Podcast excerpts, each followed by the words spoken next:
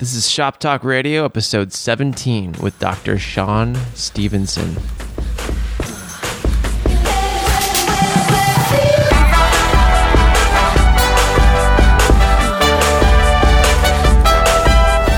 Welcome to Shop Talk Radio. I'm your host, Nick Onken, and on this show, we bring you inspiring guests to dive underneath the hood of the creative entrepreneurial lifestyle to bridge the gap between art, commerce, and inspiration.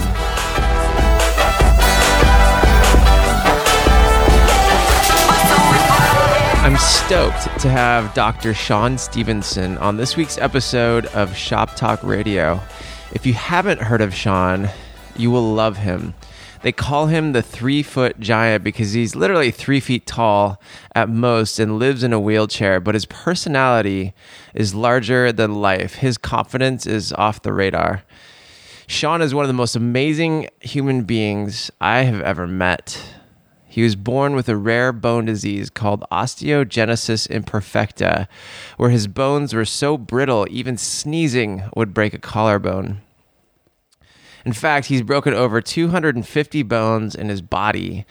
And the amazing thing is, he's broken through all the mental obstacles and physical obstacles, so to speak, to transform into a healthy, physical body where he's changed his diet and he works out and he's very strong and he doesn't break any more bones. Sean has his doctorate in clinical hypnotherapy and has written two books. He's an all around badass in thought leadership, and his vision is to rid the world of insecurity. And he's well on his way to doing it. I had the privilege of cruising through Phoenix to hang out and do a photo shoot with him. We went out to the desert, we shot guns, and hung around his house. And uh, so check out the pics over at shoptalkradio.com slash ep17 and you'll get an idea of uh, what Sean's life is like and his his perspective and what his condition is hanging out with Sean is always an enlightening experience. He's one of the most inspirational humans out there. In this episode, we learn a lot of things from Sean. We talk about how the unconscious mind affects the conscious mind in everyday life. When you're not afraid of rejection, you can accomplish amazing things. True connection is built on trust and respect be upfront with your intentions in a relationship, and so much more. So let's jump in. Clap along if you feel like a room without a roof. Clap along if you feel like happiness is the truth. Because so today we've got Sean Stephenson in his studio, and we're in a little closet right now, which is awesome. His recording studio. Welcome, Sean.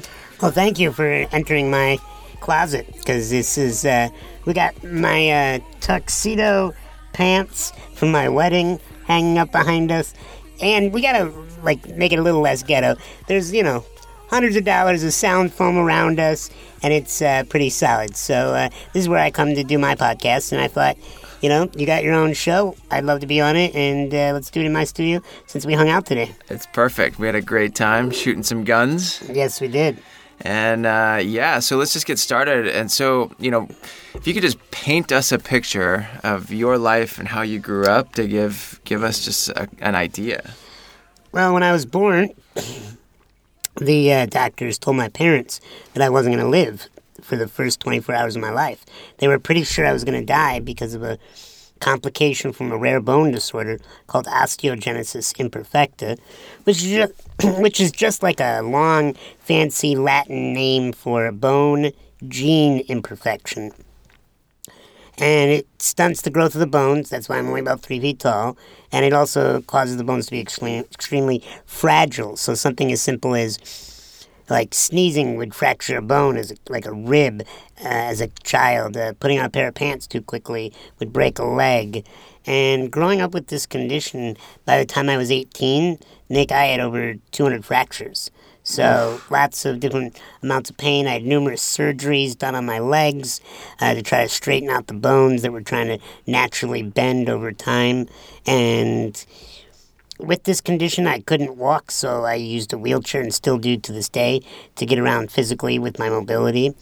And, you know, grew up looking dramatically different than my peers, had a lot of impact on my life, both positive and negative.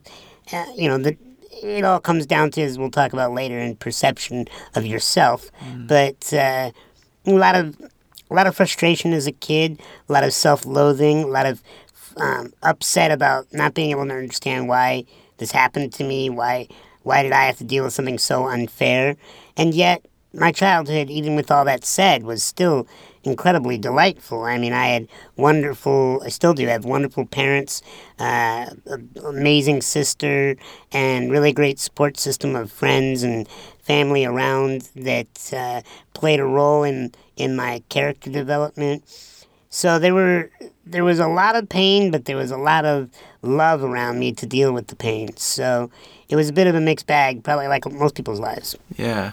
So do you feel like that is what got you through, or what what caused the shift in your emotional state to go from a world of like feeling sorry for yourself and living in a world of limiting beliefs to, you know, being the confident person that you are? Well, it wasn't an overnight transition. Um, it wasn't like a like I woke up one day and I was like, "Hey, Sean Stephenson, how you doing?" You know, I didn't like pull the card out and be like, at five years old, you know, give me a call. You know, like I wasn't that guy. It took time.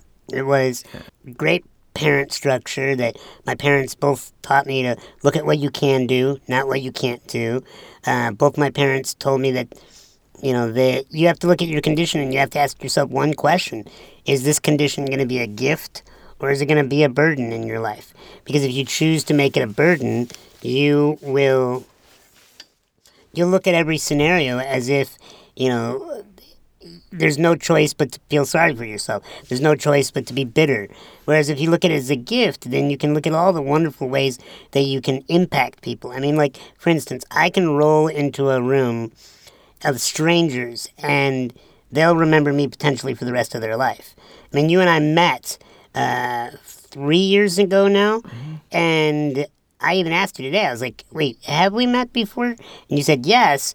And I said, "Well, I met a thousand people there, and I probably stand out a little bit more." um, and so that's a gift to be able to to be so physically unique that people remember you. Yeah. And so it was an interesting childhood. I am glad that it's behind me because there was a lot of physical pain that I fortunately don't have to go through now. Um, and yet, it definitely helped to reveal my character. You know, I love the quote that adversity doesn't mold a person, it reveals a person. And what I think that means is that deep down inside, we all are um, a certain way, and under under circumstances of challenge, you either rise to the challenge and reveal to the world who you can be, or you reveal your anger, you reveal your bitterness, and you reveal the side of you that is not your best foot forward. So when I look back on my childhood, it's a it's a it's a wild ride that I'm glad is over, but really helped to reveal who I am. Yeah. So how did your parents uh, bring you up like this? In the sense of what did they teach you? Like what did you know? How did they deal with like you having this condition? Well, the biggest thing is they they got me to focus on my intelligence, my communication skills, my ability to relate to adults.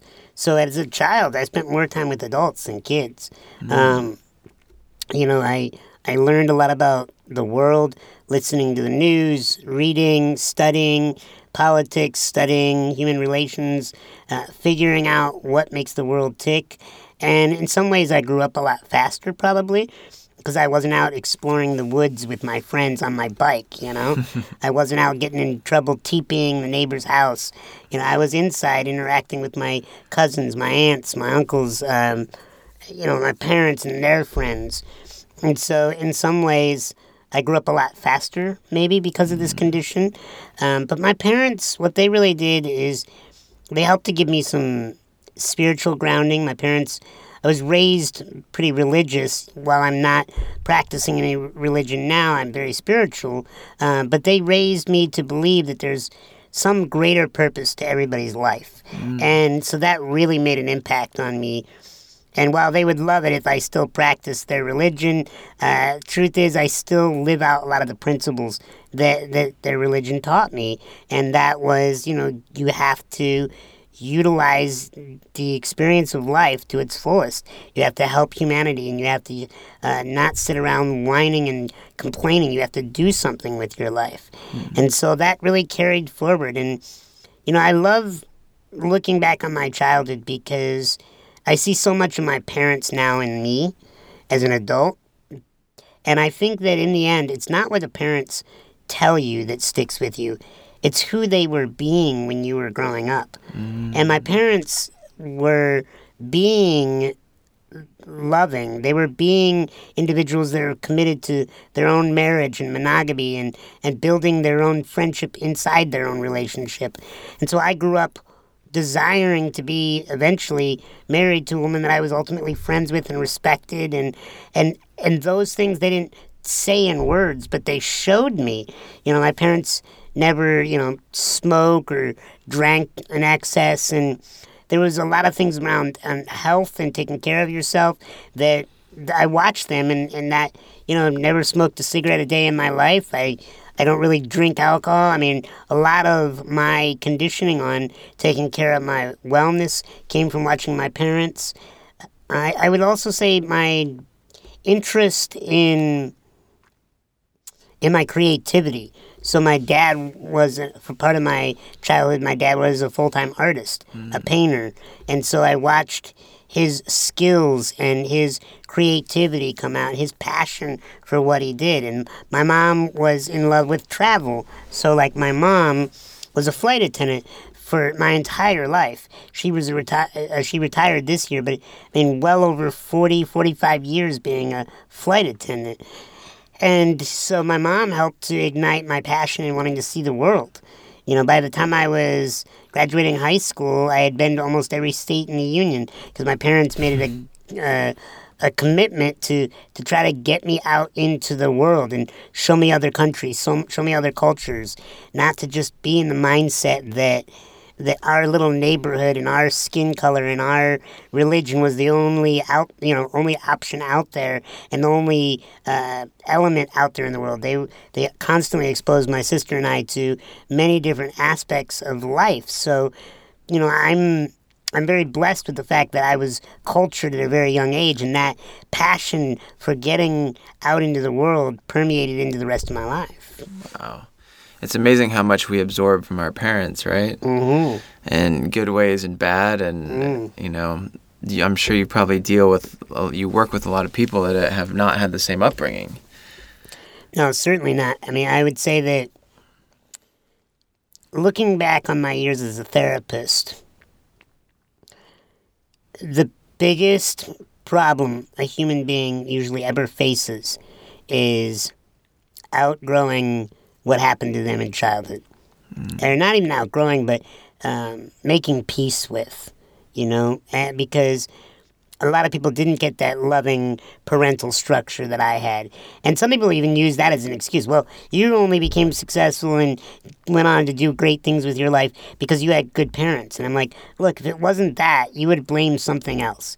You know, I'm, if you haven't noticed, I'm three feet tall in a wheelchair. I could have easily been, you know, a, a schlub, and most people would have never called me out on it. You know, so I, I'm a big believer that if you want to live a good life, you will find good role models. You will find good mentors. People will say, Well, what would you have done if you didn't have your parents? And I said, Well, I don't know, but hopefully I would have come to the realization that I need to create my own support structure. I needed to get a neighbor or a school teacher or a counselor or somebody that was older than me that had wisdom, that had love and respect for life, and would teach me boundaries and principles and morals and ethics. Because if you can't get that from your parents, you better get it from somewhere else. Mm. And it's your responsibility after 18, in my mind, to parent yourself Maybe your parents didn't do a good job. Maybe they did the best they could, and they came from a you know a crappy upbringing. So you now have to choose to take care of your own uh, development from here on forward.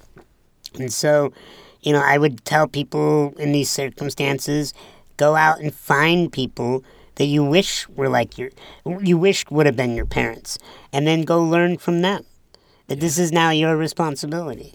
Wow, wow. So that catalyzed you into. So you you got your PhD. Yep. And what what path were you on for that?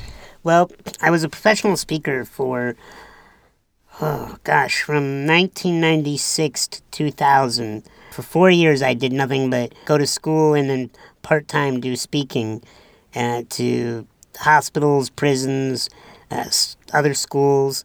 And then one day, Nick, a young girl came up to me out of the audience, and she was in high school, and she rolled up her sleeves, and she had cuts all up and down her arms. And she said, Why do I do this to myself? And I looked at her, dumbfounded. I mean, this was 2000, year 2000. So we're talking, what is that now, 14 years ago? And I had no clue. I had no idea why somebody would. I think I thought it was her cat had like clawed her. I had no clue why somebody would mutilate themselves. And I said, Sweetie, I don't have the answer, but I'm going to go find out. And I went back to school after I graduated college because my undergraduate had nothing to do with therapy. It was in political science.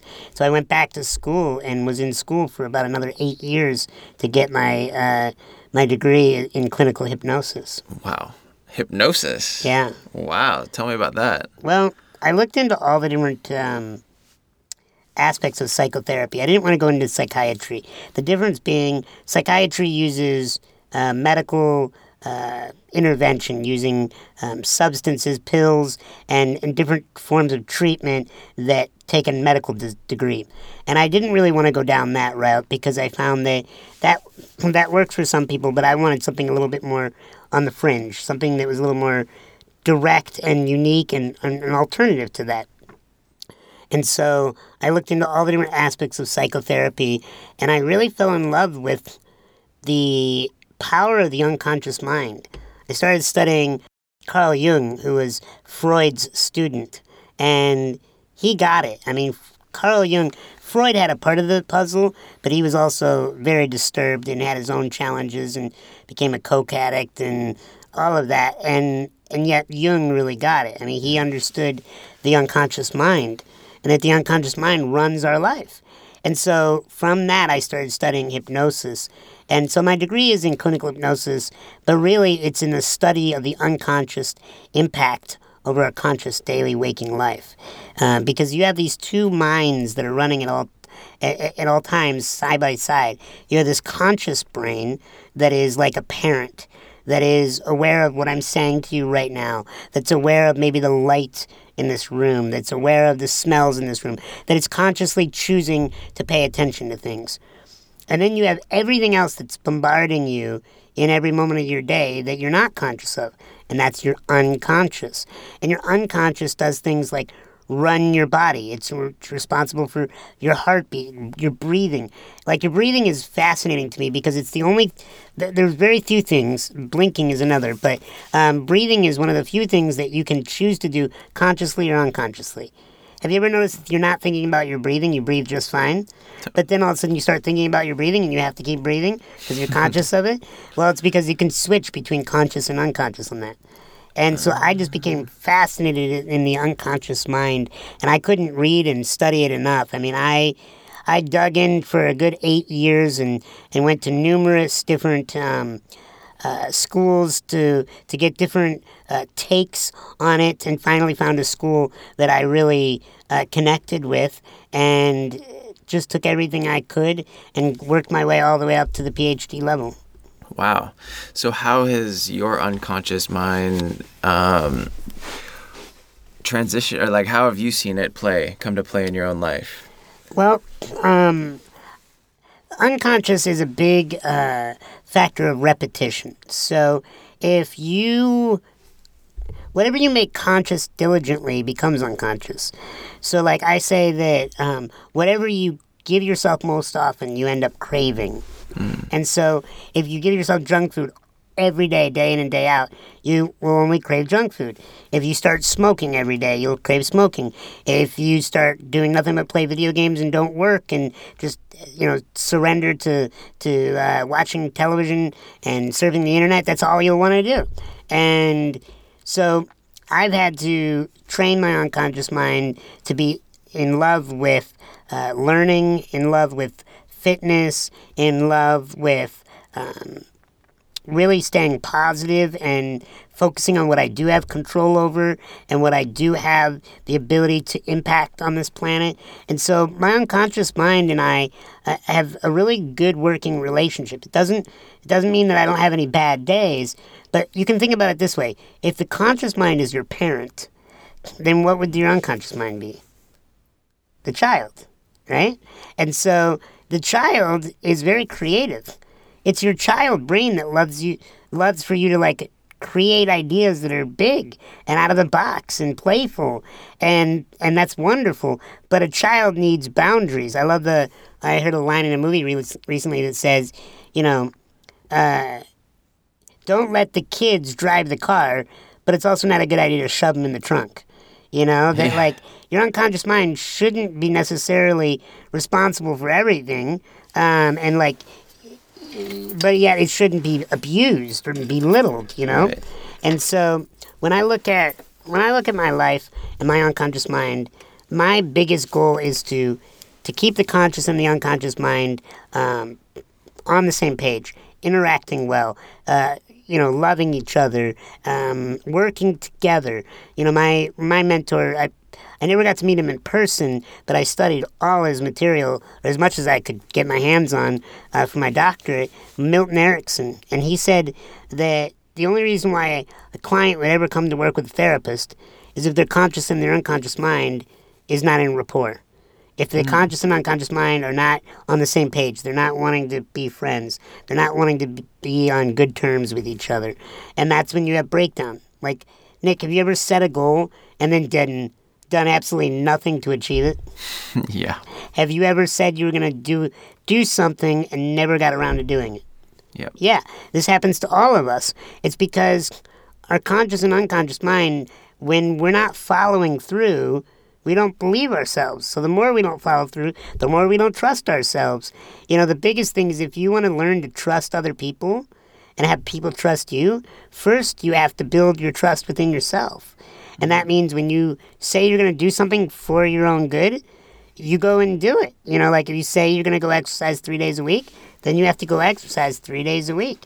And when you don't, what happens is you lose trust in yourself. Yeah. So being of your word is what builds trust in yourself. Yeah, it's having integrity. Wow. Absolutely. Wow, that's powerful. So how, you know, we talked about the sub the unconscious self is creative. So how can how can we use tap the unconscious self to foster creativity? Well, first, what we have to do is we have to let go of stress and mm. anxiety and worry because that cramps up the unconscious mind. That cramps up the f- creative flow. When you're worried about money or or whether you're going to find love or whether whether you're going to do well in school, when you're all tensed up and worried, then you give no flow from the unconscious to the conscious mind. Because the creativity flows out of the unconscious into the conscious, so you are getting the logical ideas and the and the actual steps that you need to go take, or you get the pictures in your mind very clear, so you actually know what you're going to go do. But if you're all worried and you're tense and you're and you're anxious and you're visualizing worst case scenarios, you can't let the creative flow happen. So what I do to uh, well, are you curious on what I do to build my creativity? Yeah. Okay. So what I do is, and I, I'll show you in my office when we're done here, but I have a board of about 14 different items that I have, uh, they're action items that I have a choice to do every day. And I, even if I do four of these 14, it's a good day. And it, they could be like exercise, meditate, uh, go learn something about spirituality or physiology, um, go visit with your mentors, go be in nature, go hang out with someone you love and care about. When you do these things of what I call your when life works list, it doesn't matter what happens in that day. You could get a contract, not get a contract. Something, quote, positive happens or something negative happens. But if you've taken care of the essentials, your when life works list, you build up that sense of inertia. You mm. build up that sense of taking care of yourself. You know, everything I listed was about pampering yourself. It's about giving yourself permission to handle the fundamentals because when you're handling the fundamentals, things naturally come into place. It's when people ignore the fundamentals that things fall apart. Everybody wants the complex answers, but it's usually the simple shit that makes the biggest impact on us. Yeah, kind of like a dance party. It's like a dance party. That's on the, the list, you know, is be goofy and silly and have a good time. Yeah. You know, I uh, I created that video and it, it went totally viral because because people are so uptight. and and to to dance around like a goofball really it, it puts them in a mindset of if I'm willing to be goofy and dance here by myself, what else am I willing to try? What else am I willing to do? Yeah. And you want to ask yourself, what else could we create? What else what else is possible? And and I'm always pushing the limits of what's possible. I told you that next month I'm going to be um, going on a flight by myself for the first time.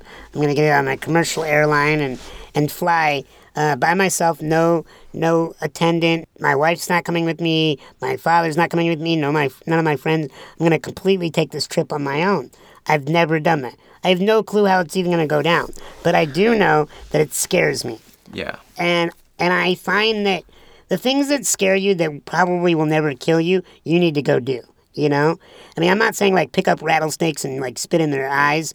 Like, I'm not saying do stupid shit. I'm saying do things that scare you that you know once you get through it, you'll believe more in yourself. You know, make a list of what you need to be doing in your business that scares you, and go do those things. Make a list in your personal life, your health, with your friends, your family. What scares you to do? Does it scare you if you're a, a woman who your whole life you've been taught to be conservative and and and only wear appropriate clothes? Maybe one day you need to find the skankiest outfit and go to a club where no one knows you and just use your body to get attention. Maybe it's the other way. Maybe your whole life you were told that your body is your number one asset and you actually need to like put on some conservative clothes, go to a library and start up a conversation with somebody using just your mind.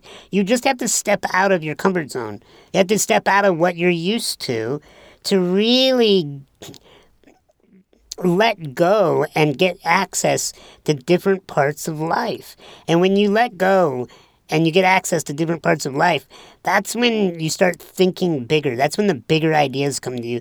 That's when you are also start to build that inertia. See, once I start to go after things that scare me, then I can go after everything because if I've already done what scared me, then there's no stopping me Yeah. because it's only fear that stands in our way of our goals. Fear is huge. Mm-hmm. Fear runs our lives, or can, Can. run our lives. Sure. Doesn't have to. Definitely. How is uh, how have you overcome your fears? I'm still working on them. I think as you play a bigger game, you get different fears. I don't think fear goes away. I think it it changes form. Mm. So, you know, what I was afraid of five years ago doesn't scare me at all today. Five years ago, uh, no, let's take take ten years ago. Ten years ago, I was afraid to go up and talk to a, a woman and like ask her on a date.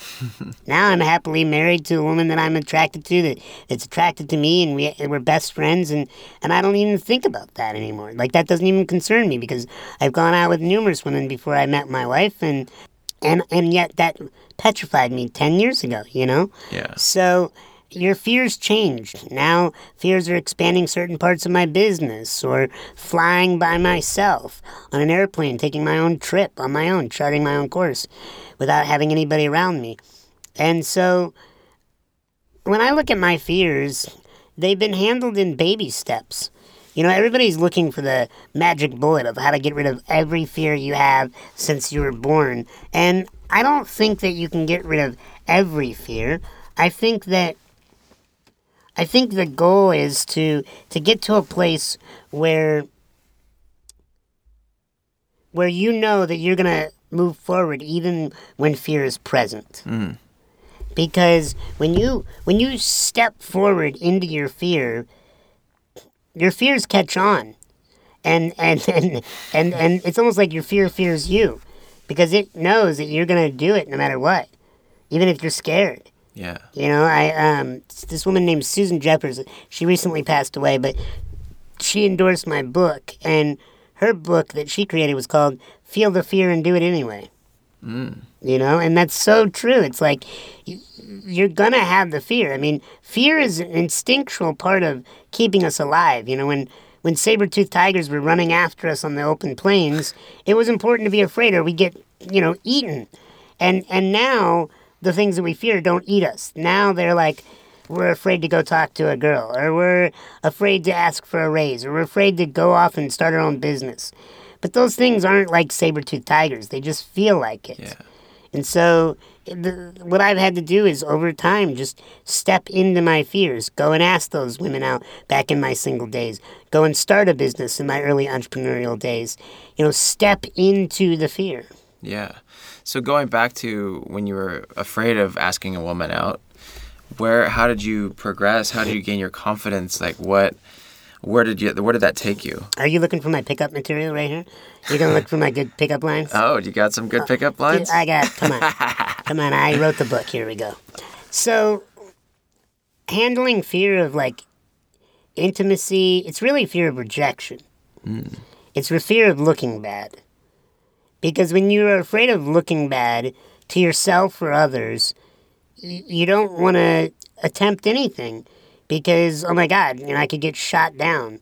But as you intentionally put yourself in positions that you get shot down and you realize you lived, then you're willing to go try it again. yeah. You know, so I would go out and I would, you know, go out and talk to a hundred girls, and you know, maybe a handful of them wouldn't want to talk to me, you know, but the rest would, you know, and so it's like in sales, they say that go collect your nose. Because if you're not afraid of collecting no's, then you'll be surprised by how many yeses you actually get. Hmm. You know, and it's it's it's really powerful that that when you're not afraid of looking bad and you're not afraid of rejection, you can do so many amazing things on this planet because you're just limited by your imagination. Yeah. And when it came to women, I mean, I was convinced that there's no way a woman would want to be with a three foot tall man in a wheelchair. I mean, why? It's like no, there's no social examples of that when girls are growing up. Oh, I want to, you know, I want to date AC Slater because he was in a wheelchair. No, he wasn't. He was on Bayside and he was a strong guy that surfed and was the cool jock, right? There was no role models, or no sexual models out there of people that looked like me in in in our media. So I was thinking, well, why would a woman ever want to be with me? You know, she mm-hmm. has nothing to compare it to. And then one day I started changing the script and saying, you know what? Women will see you as a novelty. Women will not be able to compare you to another man. And that's a good thing. You know, we were talking about today in the car when we were driving around. You know, I I said jokingly that I didn't count. If a girl, you know, hooked up with me or, or we fooled around at all, a, a woman wouldn't be like, oh my God, this counts. You know, no, she would be like, wow, that was a crazy new experience that I had nothing to compare it to. It was almost like a science experiment. It was so wild and different and fun that it didn't count against her number or her, her sexuality. It kind of was more of a, a wild adventure that she'd never experienced. So as I started to change the story of what intimacy would be like with Sean Stephenson, uh, more and more women were comfortable being with me. Until finally I met the woman that I wanted to spend the rest of my life with. Wow. That's amazing. It's amazing. So when you were, you know, let's talk about like collecting no's. Tell us a fun, uh, a funny story of getting rejected. Okay. So, crazy story. Yeah. kind of hard to believe, but it's what happened. A buddy of mine and I, we were out. We went to a movie and met these two girls. It was like a nine o'clock movie. Met these two girls that were sitting behind us. They were not that cute. We were just out to try to hook up, and we were out to just you know, get more experience, and we didn't care that we weren't that attracted to them. They were nice, they were fun, so we thought, nah, screw it, let's go meet these girls.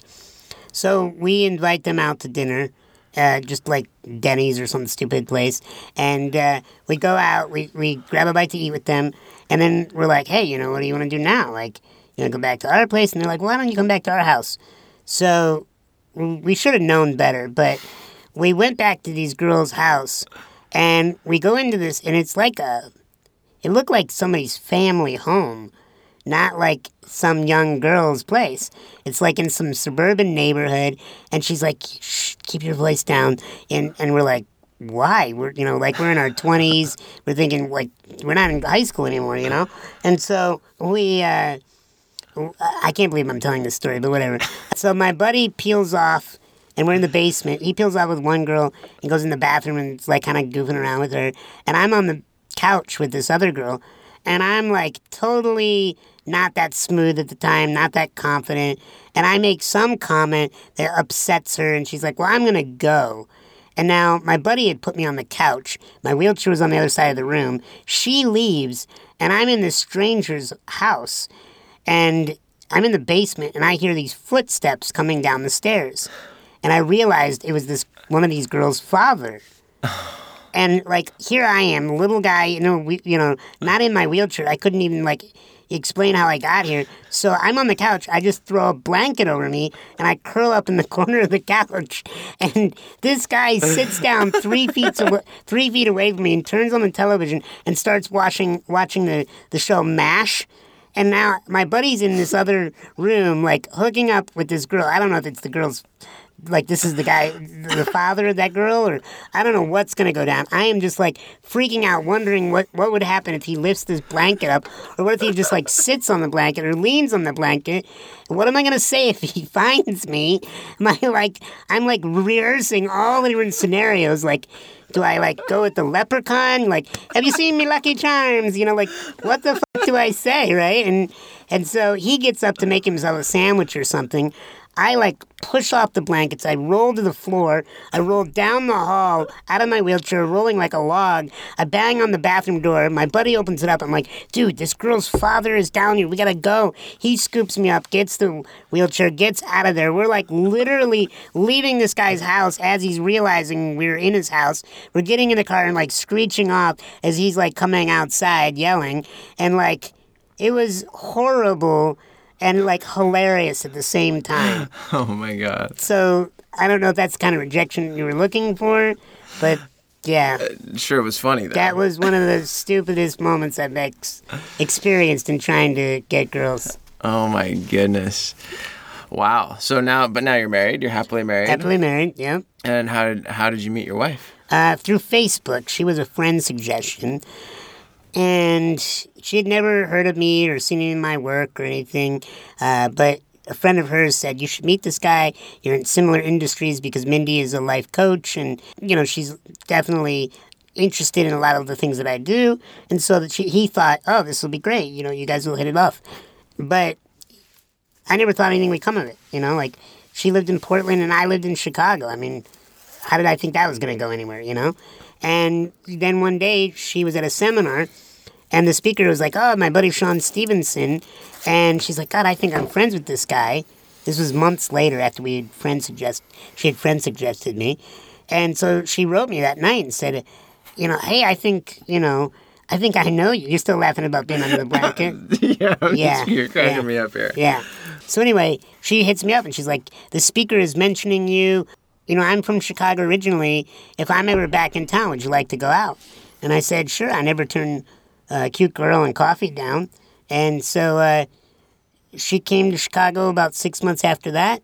We went on one date. It was not love at first sight.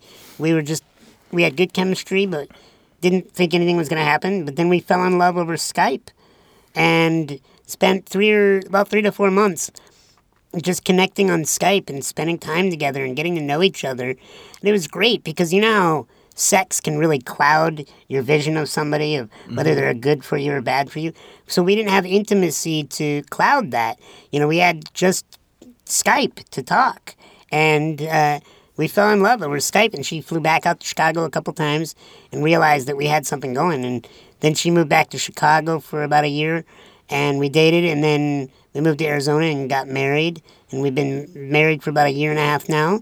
And we just we're best friends. We're also you know lovers and love to uh, travel the world together, and learn together. Many nights we're up till three in the morning making snacks in our kitchen and playing music and reading books. And it's really fun when you marry somebody who you're not just sexually attracted to, but you're emotionally attracted Yeah. to. You know, I, I made the mistake before Mindy of dating only women that I was sexually attracted to. I wasn't emotionally attracted to them. I wasn't intellectually attracted to them. And so then after sex, it's like, what are you still doing hanging around, you know? Yeah. But when you really care about somebody beyond sex, it's like sex is just the the icing on the cake. Everything else is the best part. Yeah. So when you're going through all of this, like, how do you open yourself up to uh, that emotional connection? In what regard? Like, how do you how do you connect with people? You mean like in a social interaction? or- I mean, I guess it could go anyways. Any you know any any interaction, building deeper connections with people. Well, I think the connection is built primarily with two things. And I'm going to go in depth because a lot of people use these words, they throw around these words, but they really don't know what they mean. And so the one word is trust, and the other is respect. And so I'll tell you how I think you can build trust and respect. When you feel that you trust somebody, it's not because they say, trust me. In fact, you should probably avoid people that say trust me because you don't have to say something if it's true, you know? Mm. And so trust, I think, is built not with words, it's built with revealing your agenda, your authentic agenda. If you if if you meet a girl like on my first date with my wife, I was very ballsy. I said to her right on the first date, "I want to sleep with you," and she was like, "What?" Like, no man has ever admitted that. Like, like who are you you know? She didn't know if she should be offended or aroused you know like what what's this guy? But she also was intrigued because i was making my agenda very clear. I wasn't needy about it. I wasn't like will you please sleep with me? I wasn't i wasn't uh, creepy about it. Like you need to sleep with me. It was it was hey i would really like to sleep with you. And and it just let her know what page I was on. And she knew, like, okay, this is where he's at. You know, so many guys act like they just want to be friends, but they really want more. I was very clear with my intentions. And I mm. feel like we trust people when we know what their intentions and their agenda are. And so, like in sales, I tell people, say right away, look, you're here to look at this car. And, you know, I want you to know I'd love nothing more than to make a big commission today. But let's be honest, this car may or may not be right for you. So let's explore all the options. And you know that I would love this big commission, but I only want it if you ultimately feel happy, because then you're going to tell your friends, and I would love to get a big commission from working with them. But you have to be right with this. Now, I made it clear that I would like to make a big commission. I made it clear that I want to sell you. I made it clear that bringing in money is important to me. Now, you trust me. I'm not saying, oh, I don't really care about money. You know, let me show you the most expensive car, but it doesn't matter if you buy it. No, I do want you to buy it. I would love to make a big commission. And, and when you come from that honest agenda, people trust you more. Mm. So I feel like letting people know your agenda up front is the best thing ever. Whether you're selling them, you want to sleep with them, whether you want to do business with them, or whether you want to be their friend, whatever. And then the second thing is respect. And I don't mean like demanding respect, like in a militant, authoritative way. I mean like where you actually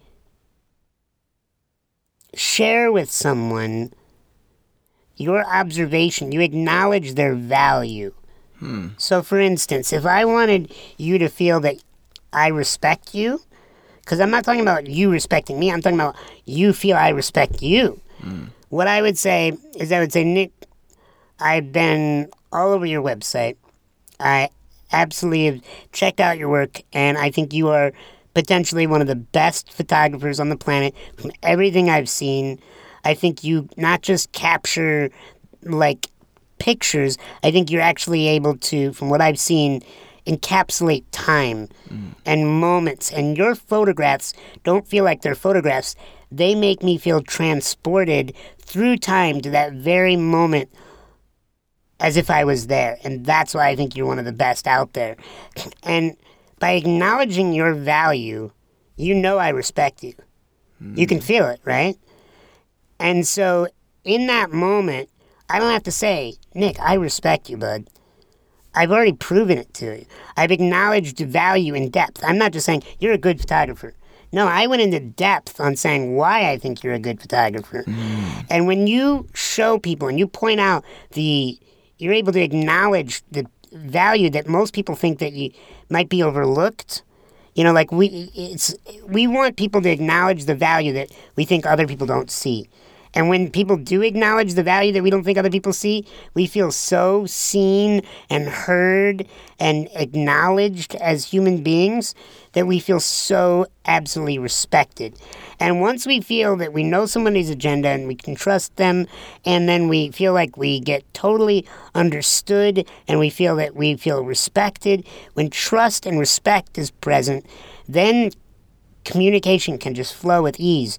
You can say some very in, intense conversational pieces. You could say, so I'm just wondering, I've been watching you drinking all night. You know, this is hypothetical, but, you know, I've been watching you drink all night and I wonder, you know, have you ever dealt with alcoholism in your family or do you ever feel like whatever whatever you say to somebody that normally might trigger them if they feel that they totally feel they can trust you and that you respect them, they won't get triggered because their mm. ego doesn't feel the need to defend them because their ego already feels heard, seen, felt, admired, and and so therefore there's no need to be vengeful in your responses.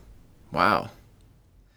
Wow, that was good. So taking that, now would you say that is that the actual human connection piece or do you think it goes deeper than that? Like what I think there's a lot of connection pieces. I mean, be very leery of somebody that thinks that they've got all the answers. I've just got some of them, I've just some of the pieces, and th- there are many ways that I can answer a lot of these questions. But I think that the core elements of having that energetic bond between two people where you feel like they get you and you get them, you have to have trust and respect. Hmm. And then when you have that bond, then you can go on to deeper levels, like spiritually and energetically, and talk about the big picture of why you're on this planet. Because I don't like to just talk about service. You know, there's two kinds of people, in my opinion people that like to snorkel and people that like to scuba dive. And snorkelers like to live in a very shallow existence. And I don't mean to say that in like a derogatory way. I mean it literal. They like to live on the surface of life. They're shallow. They like to look at the beautiful coral and the prettiest fishes. You know, the f- fishes? Is that a word? Fish? Yeah. Hmm. So they, they like to look at the beautiful fish. And the all the pretty things in life stay on the surface. But when you stay on the surface, you really don't get to see the the most unique things. The most incredible adventures are way below the surface. They're miles deep. And you know, there's sea life under the ocean floor, you know, deep down in the ocean floor that is just amazing that have been around and not infected by our pollutants and that they've been perfectly kept intact and some people wonder if they've been around for thousands of years even and and and the depths that you would have to go to see that the pressure that you would have to take on your body when you go snork when you go scuba diving that deep. And it's scary. It's dark when you go really deep and it's intense and you don't know what's going to come out and and yet it's some of the most adventurous experiences to go that deep. And not many people are willing to go that deep and and it takes more apparatus. You have to learn you have to get certified. You don't have to be certified to snorkel. You have to actually get certified to scuba dive to handle the the, the tanks and the breathing and to handle if the tanks don't work. And you have to you have to teach yourself and train yourself to handle the pressure on the body. And the same thing with life. The people that want to go deep, they have to explore recesses of their soul and they have to be willing to find things in them that may not always be pretty. I mean, the sea creatures that live at the bottom aren't the prettiest. They're not the shiniest and the most bright and colorful, but they're the most intricate and unique and and and novel and so incredibly different than what's on the surface. And any Yahoo can throw on a mask and, and wade around on the top of the water. It takes no no real skill to talk about the surface shit of life. You know, like I don't mean any disrespect, but the people that like to open up all the rag mags that are at, the counters at the grocery store and, and just kind of look at the pictures and not go any deeper than that. They're looking at all the coral of life. They're looking at all the pretty little shimmery fish on the surface. And if that's all they want to do, God bless them, that's fine. But I choose to go much deeper. I choose to, to learn uh, how to handle the depths and the, the pressure on the soul when you go exploring on the bottom of the of our existence and willing to look deeper and ask deeper questions and say what were you put on this planet for? You know why is human why is humanity have such struggle when we have also such beauty? How does that coexist? And is it possible to live in, in peace times without war? Is it possible for every child to get an education? Is it possible for every person to be fed and clothed and get shelter? Is it possible for human race to actually coexist without the insecurities that lead to war and famine and, and all the other social ills? When I talk about that kind of it makes most people that want to live on the surface uncomfortable, and it's a, as if I'm speaking some foreign alien language. Yeah, but I mean, it it's deep. It's connecting. It's a connected piece. I mean, I, I shallow conversations get old. Yeah. so, well, we're sitting here, and, and your book's sitting here too. And I want to like, can you tell us about about your book? Get Sure. off, get off your butt. Yeah, so it's spelled B U T, so it's like your excuses. I would exercise, but I don't have the time.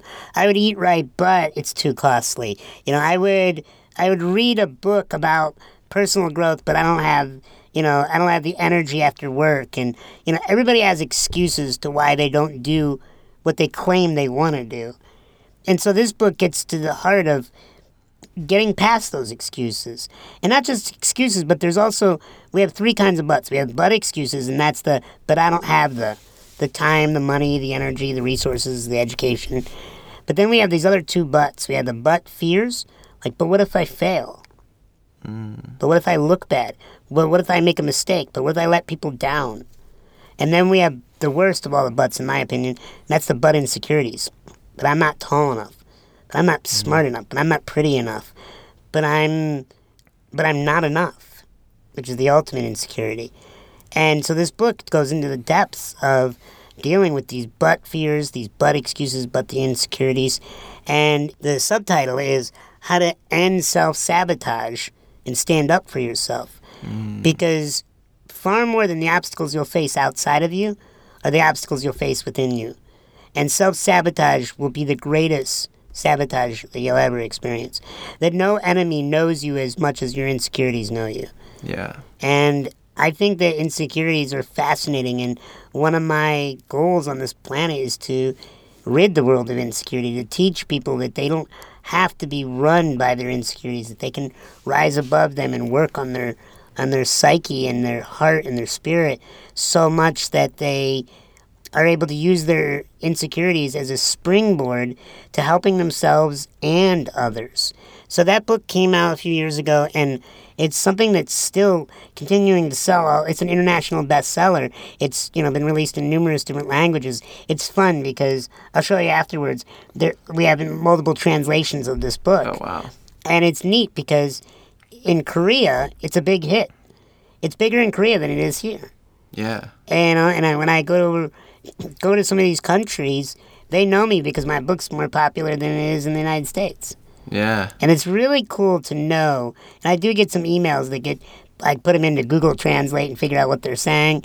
It's neat to know that tonight when I go to bed, on the other side of the world, there may be a kid in Japan who's waking up who's suicidal because his parents are hard on him about about his school and his career and he gets a copy of my book and a you know, on on the other side of the world in bed, and he's waking up and he's got his book on his nightstand, and he goes, "You know what? I'll I'll give this book a read." And he picks it up and he starts reading, and my words, translated into another language, are able to help him through his suicidal thoughts and hopefully make an impact on him. And I'm not even there. I mean, heck, I could be dead, and this book will continue to be there for people on their nightstand or their bookshelf. And and and and in some ways, I think the book can travel through time as well as space. You know, I can only be in one place at one time, mm-hmm. but my book can be in multiple places at one time, and that's what I'm most proud of is that it's truly something that I poured my heart and soul into, and is continuing to have an impact on this planet. Yeah, it's got an amazing, amazing feeling to make such a big difference in people's. Do you have lives. a copy of my book? I don't. I'll give you a copy when you leave here. Would love one. Awesome. That's awesome. So another thing too is we were earlier talking about how how we see ourselves. You know, I don't see myself as Asian. You don't see yourself. You're not black. No, I'm. I thought you were black. I, yeah, I saw your dance moves. So. I thought I, I, thought I was black. Yeah, yeah. But I do have good dance moves. That's true. That's true. yeah. So, so yeah, tell us a little bit more about that. Well, I don't think of myself as disabled. You know, because that means not able. And why would I just why would I define myself by what I couldn't do? Let me ask mm. you, can you ride a unicycle? I could. Okay, you could, but can you right now? Like, are you good at balancing yourself on a unicycle? No. Can you play a harmonica really well? No. Can you do Beethoven with ease on the piano? No. Okay. But you don't open up with a conversation saying, Hi, I'm Nick. I don't use, I can't ride a unicycle real well. I don't play the harmonica, and I can't do Beethoven real well on the piano. What's your name? you don't, you don't open yourself as what you can't do, and yet that's what people with disabilities that they define themselves by what they can't do. I can't walk. Now I need to lead with that. That's as stupid as you saying you can't play the harmonica, or, or you know, I mean, you can't, you can't. Sl- do a slam dunk with the basketball on a regular, you know, NBA rim. You know what I'm saying? Like you don't open with what you can do in your life. That sounds ridiculous. Yeah. And that's what people do when they identify with their disabilities. Is they go out into the world and they they hi, this is my disability. This is what I can't do. And when you come from that space, no wonder you're not able to shake the ground. Mm. So I don't think of myself as disabled. That's that that would be a disservice to humanity. Yeah. And some people will say I'm in denial. I don't believe that I'm in denial. I know I'm three feet tall in a wheelchair, but that doesn't make me disabled. Yeah. But I mean, if we re- we rewind it even more, we talked about a little bit about how it, it doesn't even register. No, I don't even think about it during my day. There'll be times where I will come across a mirror and I'll go, who's that little dude in a wheelchair? And it takes a split second for me to like, dumbass, that's you. Like, I I don't have an image in my mind of a little guy in a wheelchair. I, I probably have more of a, you know, Lewis Howes, right? Yeah. And, and I have more of an image like I'm as big as him. You know, I mean, my my spirit is not three feet tall you know? Yeah. And so when I come into a room, I don't bring a three feet tall energy. Yeah. I bring a larger than life energy to make an impact. And so I don't think of myself, I don't reference myself, I don't identify with my disability or my appearance or my size. And that's why within a matter of a few moments, you forget my size, hopefully. That's my goal. My goal is for you to forget that I'm in a wheelchair. My goal is for you to forget that I'm three feet tall because then you can actually see Sean. Mm-hmm. Sean is not his container. Nick is not Asian. You know, he is a guy who happened to be born into part of that race, but that doesn't mean that that's all of who you are. Yeah. There's something way bigger than our race, our sexual orientation, our ability or disability, our our height, our weight. All of that is just a container. It's not who we are. Yeah. So have you always seen yourself like this, or it's taken there... time. It's it's been a transition. Yeah. It's been a metamorphosis over the years. I think it's gotten, it's picked up speed by the more things I've created. You know, when you want to get close to your creator, if you don't want to go through the religious route or the meditating route, just go create something of value. Maybe create some art. Maybe create a business. If you want to be close to your creator, go create. Be a creator. I feel my most alive and connected spiritually to the planet when I am doing cool shit with my life. When I am creating a project that I am passionate about, I feel close to God mm. because I am creating. I am a form of a creator. Wow. I love that.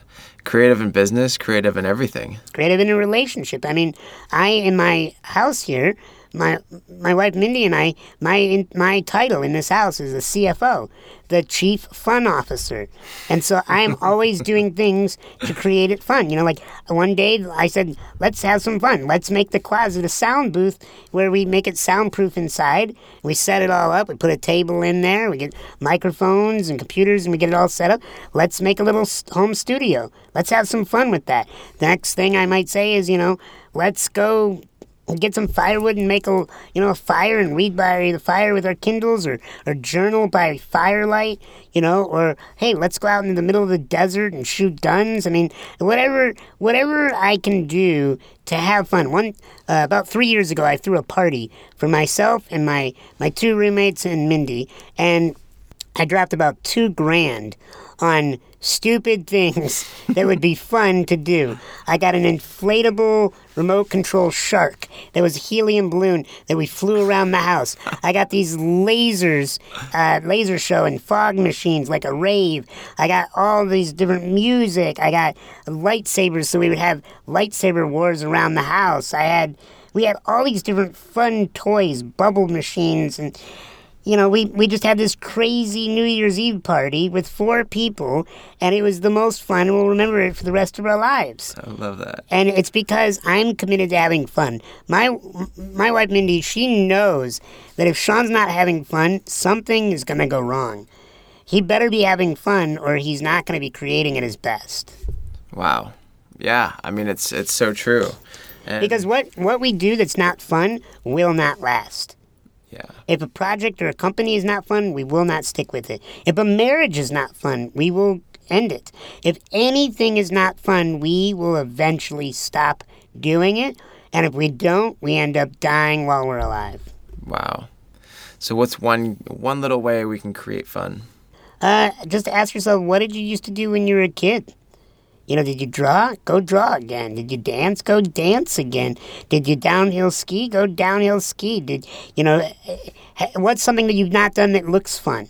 You know, like I'd never been to a rave, and I really didn't want to go to a huge, massive rave, so we threw together a. a a, a, a personal party with smokes and you know smoke and lights and and booming music and you know we made our own little rave. We Yeah. had face paint that glue and glowed in the black light and you know uh, you you have to figure out what is something that just lights you up and and go pursue that. And most people go, well, I don't have the time.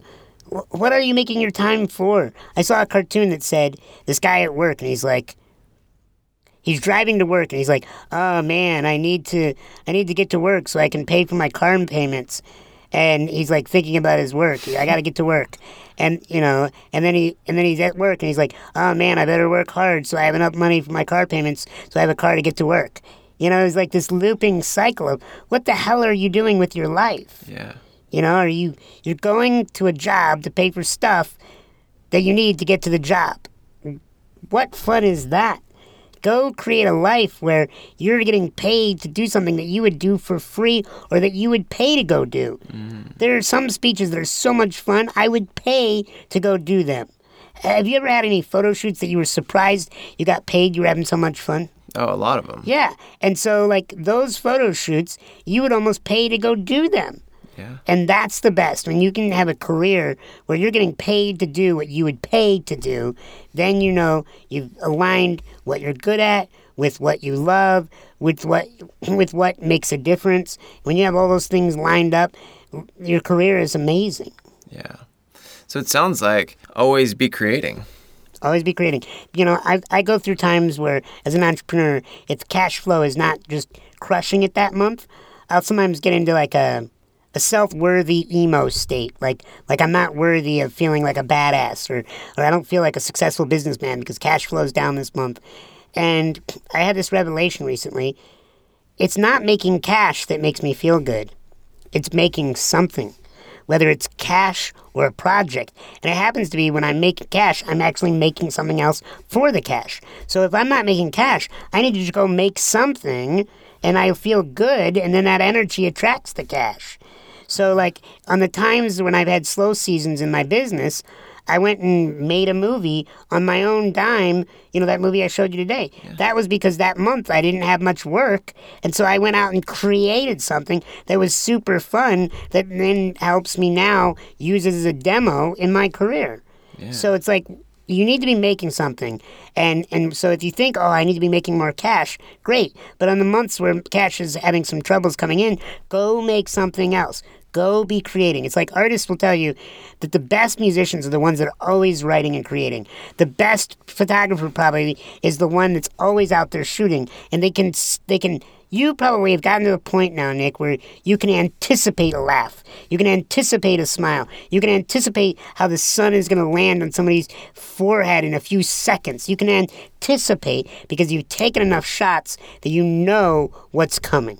Yeah, right? Totally. And that took practice. That took doing it over and over and over. I can tell when I go up on stage and use a certain piece of material when they're going to cry, when they're going to laugh, when they're going to pause, look up, and really re-evaluate their life. I can tell when it's coming because I've done it over and over and over. That 10,000 hours. Malcolm it's Gladwell. True. It's so freaking true. So powerful. Yeah, I mean, I've I've practiced that myself, and you have to like you have to put in the work, the hustle, the hard work to get to where you yeah ultimately want to be. and some days you'll want to quit, and mm-hmm. some days you will quit, but the next morning maybe you'll get right back on the horse. You know, people say, "Well, Sean, how come you've never quit?" And I'm like, "You're making a massive assumption that I haven't." I've quit numerous times, but the next morning I get a little sleep under my belt. I start doing my when life works list, and I realize that I was being an emo little bitch, and I got to get back out on the horse, and I do. I love it. I love it. Well, uh, one last question here. What does live inspiration mean to you? Live inspiration? I would say what it means to me is whatever lights you up, whatever inspires. I mean, in spiritus, it means, you know, like God is within, like you are inspired, you know? And and theos and enthusiasm and inspiration. It's all that high vibration shit that is amazing and it makes life worth living. And when you build a life around what inspires you, you get out of bed every day looking forward to what you have coming and you don't want to go to bed at night because you have so many things that you didn't finish that, that really lit you up and you go to bed dreaming about your life. Most people go to bed dreaming about a parallel life that they're not living. You know my there was a day when life started to change for me and my life became far more interesting than my dreams. Hmm. Wow. I love that. I love that well, uh, awesome. So, where can we find you on the internet? On the internet, uh, you can find me at my my name.com. So, Sean Stephenson, that's S E A N S T E P H E N S O N.com. SeanStephenson.com. I have a blog there, a radio podcast myself, and my books on there. Everything you ever wanted to know and more about Sean Stephenson, you can find on my website. And the Twitter? Uh, you can find that on my website, so I just don't want to confuse them with too many names. Got it. Awesome. Well, thanks so much. You're you're an inspiration to me, that's for sure. Thanks, Nick. I appreciate your time. All right, brother.